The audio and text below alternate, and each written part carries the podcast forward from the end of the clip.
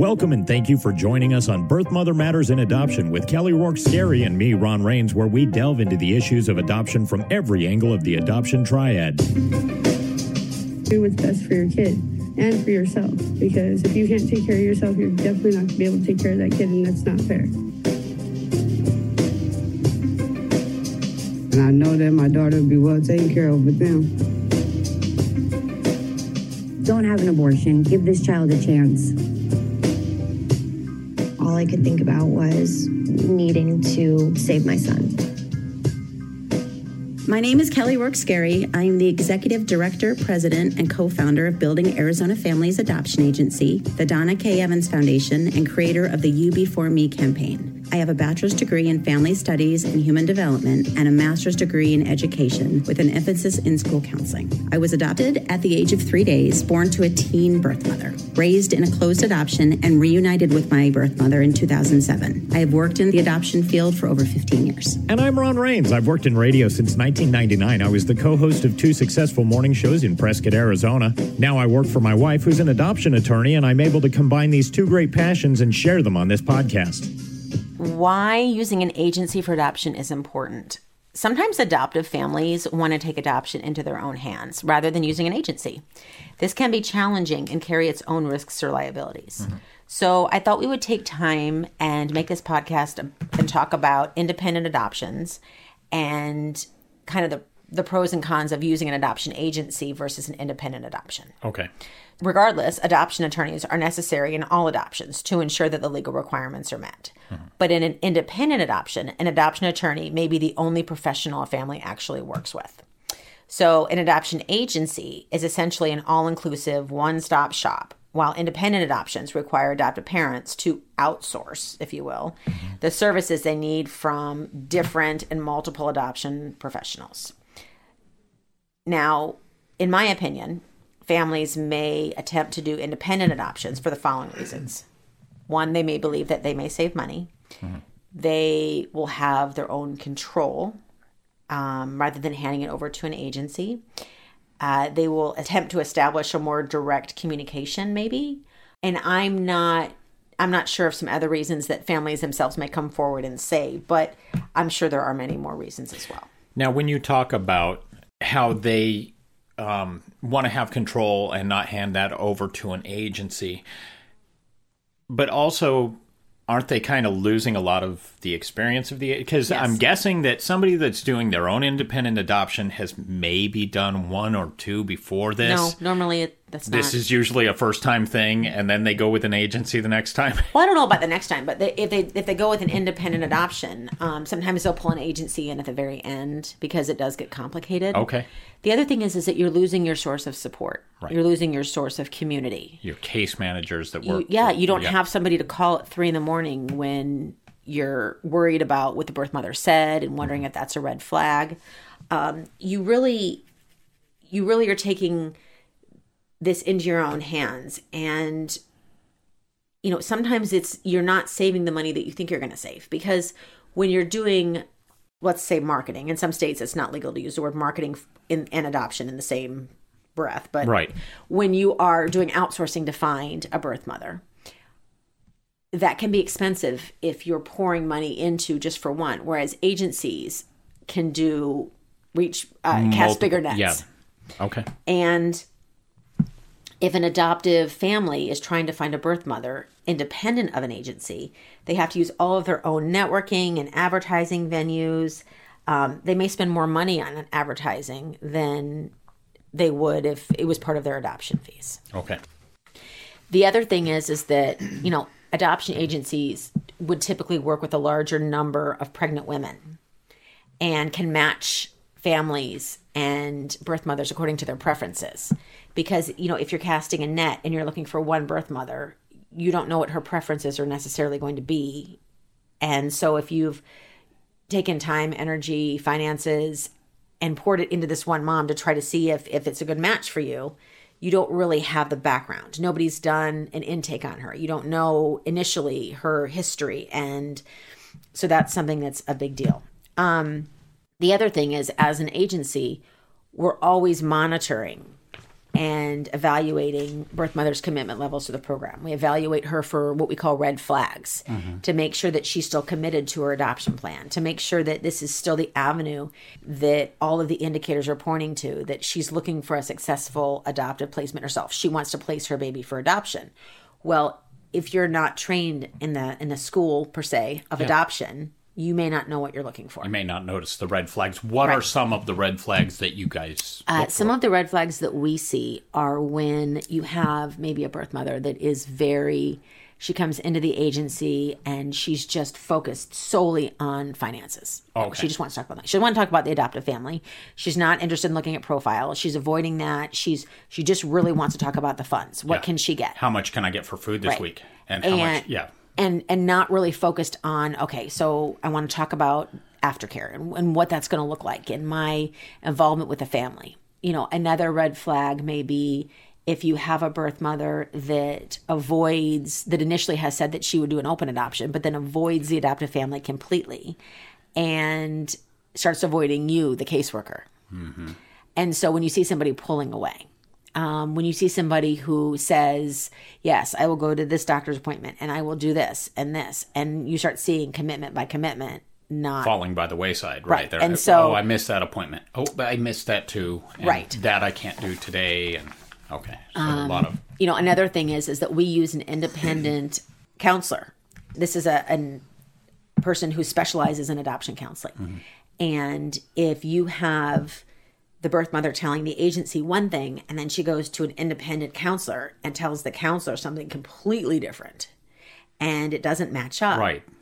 Those notes are compared, Yeah. right? Right. And, and the birth mother knows that. She signs a release. You know what I mean? That gets not. Certainly, yeah. It's, not under the table. It's, no, it's no, no. all above board. we we just want to make sure that everybody that we're all seeing the same goal in mind. Mm-hmm. Um, another red flag would be if you know she comes in and does an intake, and the information that she gives you is changing as time goes on. So maybe she comes in and she has two birth fathers, and then she discloses the next month. Well, there's actually a couple more. Okay. Or maybe she says, you know, I have no contact with the birth father and he's actually living with her. You know, I mean, those are the kind of red flags that we that we're looking for. The services offered by an adoption agency may not be comparable to what you can offer as an independent adoption seeker, like group counseling or aftercare programs or access to specialists in adoption, like counselors, um, continuity of care for future adoptions. You know, we as an agency develop a relationship with a birth mother independent of her relationship with the adoptive family because we are assisting her emotionally with her adoption plan. We are there to hold her hand and take her to doctor's appointments and answer her questions about adoption and provide reassurance and be that source of support. The adoptive family in having a relationship with their birth mother during her adoption journey and her pregnancy is to be forming a connection, a familiar connection that they're going to have for the rest of their lives. When you're independent, you really can't play both roles. And so that that, that I think doesn't give the birth mother doesn't get all the services that she could get otherwise Okay. the other thing is and my biggest concern about independent adoptions is always the risk of a contested adoption so really the only way an adoption can be overturned i would say in most cases is if you can prove coercion Oh, okay. and so that is the number one thing that you do not want in an adoption, which is why, uh, as an agency, we monitor all communication between the adoptive family and the birth mother, because then there can never be any accusations of coercion on behalf of the adoptive family. When you don't have somebody who is, you know, um, with you and your birth mother as an adoptive family, you don't have an independent worker there then who's to say that you're not going to be accused of saying this or offering this or pressuring this way? And so it really can open you up to liability. And I always explain to adoptive families as the agency director, my goal and my responsibility is to safeguard their adoption. I am to make it as bulletproof as possible. Hmm. In taking that very seriously, when you're working independently as an adoptive family with a birth mother, you don't have that layer of protection.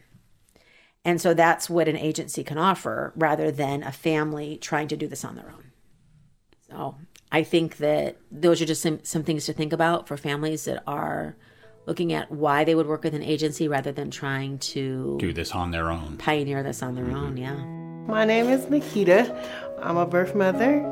I chose building in Arizona families because I was kind of lost at the beginning, didn't know what I wanted to do. Um, I ran into this over the internet, came in, I read about it some more, and then I met the people, and I was just like, okay, this is something that I can consider.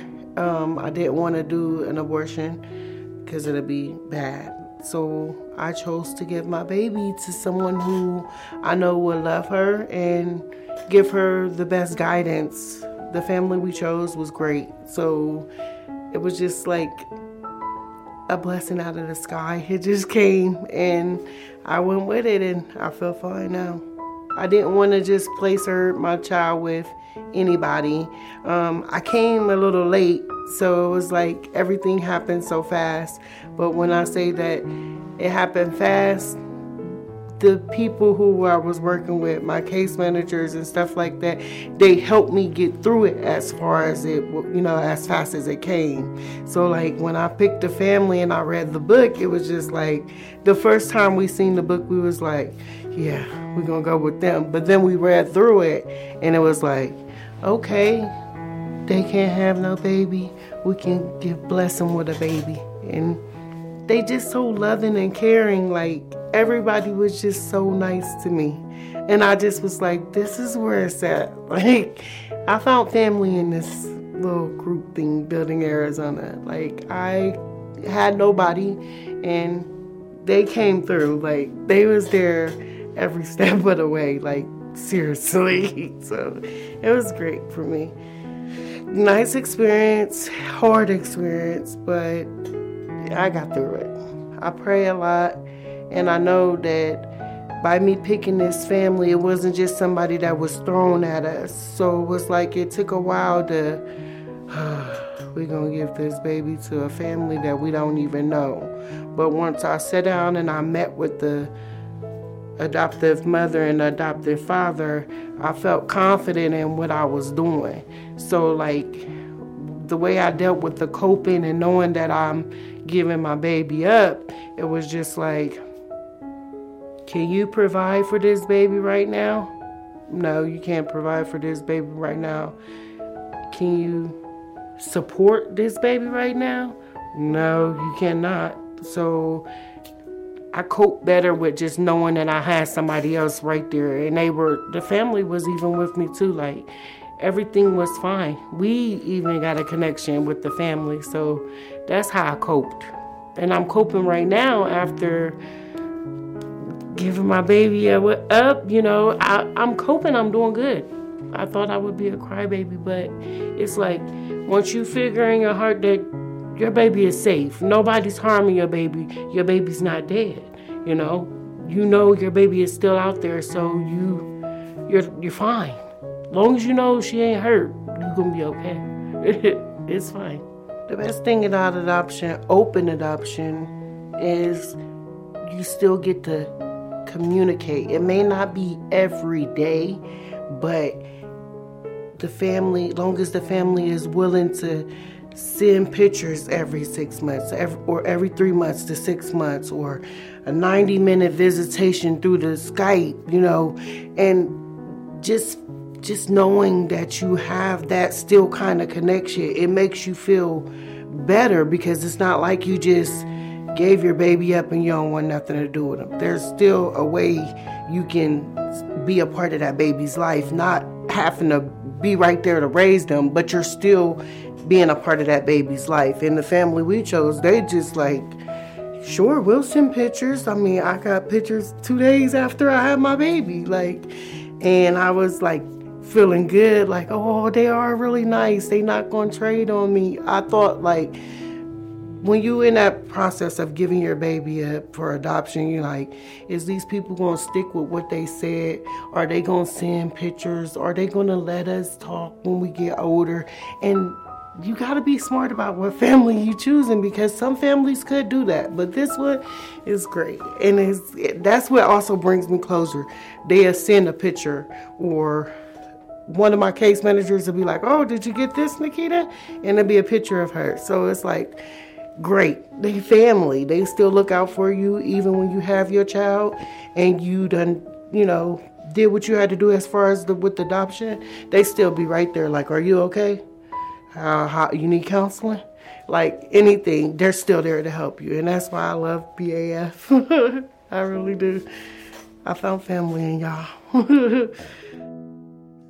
We have a pregnancy crisis hotline available 24 7 by phone or text at 623 695 4112, or you can call our toll free number 1 800 340 9665. We can make an immediate appointment with you to get you to a safe place, provide food and clothing, and started on creating an Arizona adoption plan or give you more information. You can check out our blogs on our website at azpregnancyhelp.com. Thank you for joining us on Birth Mother Matters and Adoption, written and produced by Kelly Rourke Scarry and edited by me, Ron Rains. If you enjoy this podcast, rate and review us wherever you listen to podcasts. And as always, thanks to Grapes for letting us use their song I Don't Know as our theme song. Join us next time for Birth Mother Matters in Adoption. For Kelly Rourke Scarry, I'm Ron Rains, and we'll see you then.